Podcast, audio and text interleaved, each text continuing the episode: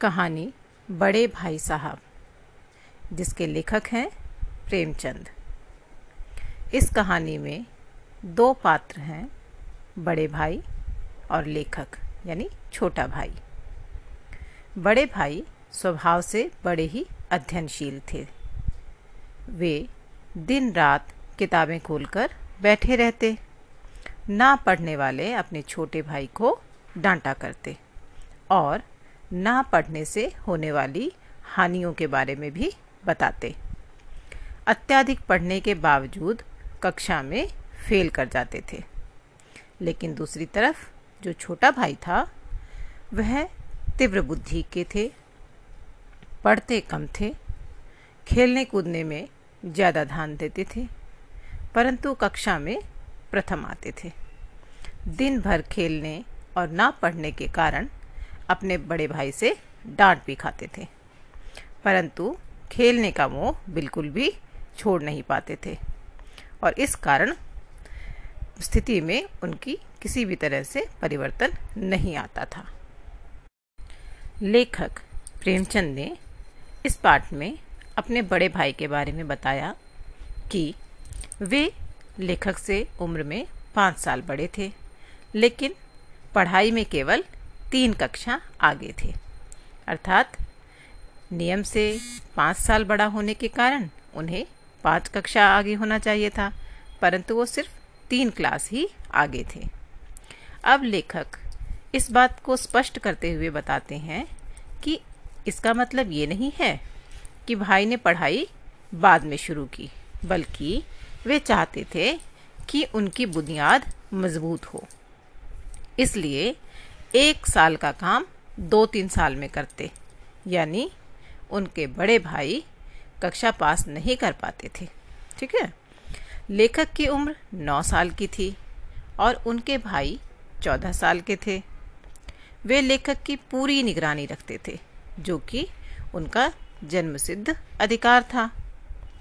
बड़े भाई स्वभाव से ही बड़े अध्ययनशील थे। हमेशा किताब खोले बैठे रहते समय काटने के लिए वो कॉपियों पर, किताब के हाशियों पर चित्र बनाया करते, हाशिए माने किनारों पर। एक चीज़ को बार बार लिखते। दूसरी तरफ़, लेखक का मन पढ़ाई में बिल्कुल भी नहीं लगता था। अवसर आते ही वो हॉस्टल से निकलकर मैदान में खेलने आ जाता। खेल कूद कर जब वो वापस आते तो उन्हें बड़े भाई के रौद्र रूप के दर्शन होते, यानी बड़े भाई छोटे भाई पर गुस्सा करते थे।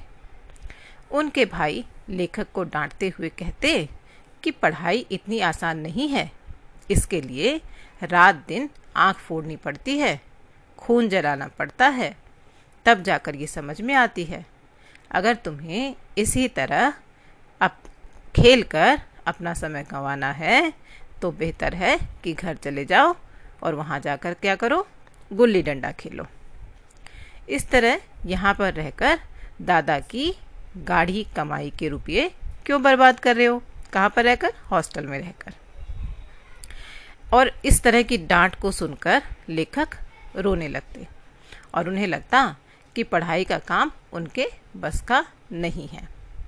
लेकिन दो तीन घंटे के बाद निराशा उनकी ख़त्म हो जाती और फटाफट पढ़ाई लिखाई की कठिन टाइम टेबल वो बना लेते थे। अपना एक टाइम टेबल बना लेते थे, जिसका वो पालन नहीं कर सकते, ऐसा टाइम टेबल बनाते थे। खेल कूद के मैदान उन्हें बाहर खींच ही लाते, और वो अपने उस टाइम टेबल पर अमल नहीं कर पाते। तो इतनी डांट के बाद भी वो खेलने में ही लगे रहते और खेल में शामिल हो जाते। ऐसा ही चलता रहता था। अब क्या हुआ? वार्षिक परीक्षा हुई, सालाना परीक्षा, और उसमें बड़े भाई दोबारा से फेल हो गए। लेखक अपनी कक्षा में प्रथम आए। उन दोनों के बीच अब दो कक्षा की दूरी रह गई थी। लेखक के मन में आया कि वह भाई साहब को आड़े हाथों लें, यानी अब वो उन्हें सुनाए। परंतु उन्हें दुखी देखकर लेखक ने इस विचार को छोड़ दिया और खेल कूद में दोबारा से व्यस्त हो गया।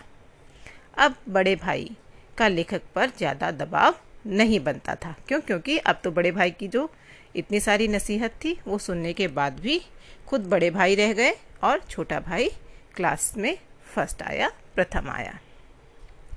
एक दिन लेखक भोर का सारा समय खेल में बिताकर लौटा। तो क्या हुआ? बड़े भाई साहब ने उन्हें जमकर डांटा। और ये कहा कि अगर क्लास में, यानी कक्षा में, अव्वल आने पर घमंड हो रहा है तो ये जान लो कि बड़े बड़े आदमी का भी घमंड नहीं टिक पाया। ठीक है? तो इसलिए घमंड मत करो। और इस घमंड के सामने तुम्हारी कोई हस्ती नहीं है। अनेकों उन्होंने उदाहरण दिए। अनेकों उदाहरण देकर उन्होंने लेखक को बताया कि ऐसा मत करो।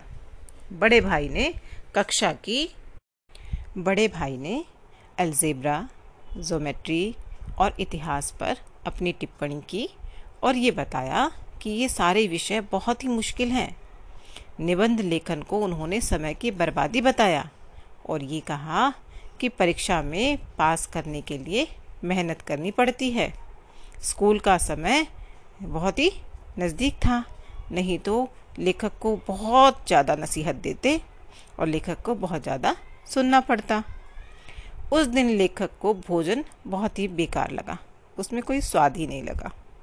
इतना सुनने के बाद भी लेखक की अरुचि पढ़ाई में बनी रही और खेल कूद में वो हमेशा शामिल रहे। अरुचि माने उन्हें पढ़ना बहुत अच्छा नहीं लगता था।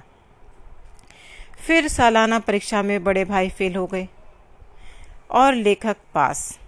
बड़े भाई ने अत्यधिक परिश्रम किया था और लेखक ने ज़्यादा नहीं किया था। लेखक को अपने बड़े भाई पर दया आ रही थी। जब नतीजा सुनाया गया तो वह रो पड़े और उनके साथ लेखक भी रोने लगे। पास होने की खुशी आधी हो गई। अब उनके बीच केवल एक दर्जे का अंतर रह गया। लेखक को लगा, यह उनके उपदेशों का ही असर है कि वे दनादन पास हो जाते हैं। लेकिन दूसरी तरफ़, जो बड़े भाई थे, अब वो थोड़े थोड़े नरम पड़ने लगे। अब उन्होंने लेखक को डांटना बंद कर दिया। लेखक के मन में ये धारणा बन गई कि वह पढ़े या ना पढ़े, पास तो हो ही जाएगा। एक दिन शाम के समय लेखक हॉस्टल से दूर कनकौआ लूटने के लिए दौड़े जा रहे थे।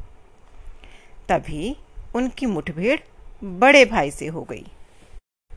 कनकौआ माने पतंग। वे लेखक का हाथ पकड़कर बोले, गुस्सा होते हुए कि तुम आठवीं कक्षा में भी आकर ये काम कर रहे हो। एक ज़माने में आठवीं पास कर नायाब तहसीलदार हो जाते थे। कई लीडर और समाचार पत्रों के संपादक भी आठवीं पास हैं, परंतु तुम इसे महत्व नहीं देते हो।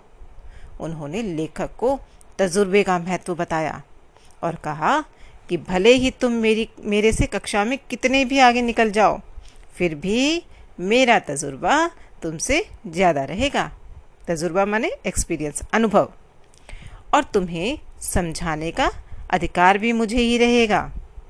उन्होंने लेखक को अम्मा दादा का उदाहरण देते हुआ, हुए कहा अम्मा और दादी दादा का उदाहरण देते हुए कहा कि भले ही हम बहुत पढ़ लिख जाएँ, परंतु उनके तजुर्बे की बराबरी कभी नहीं कर सकते।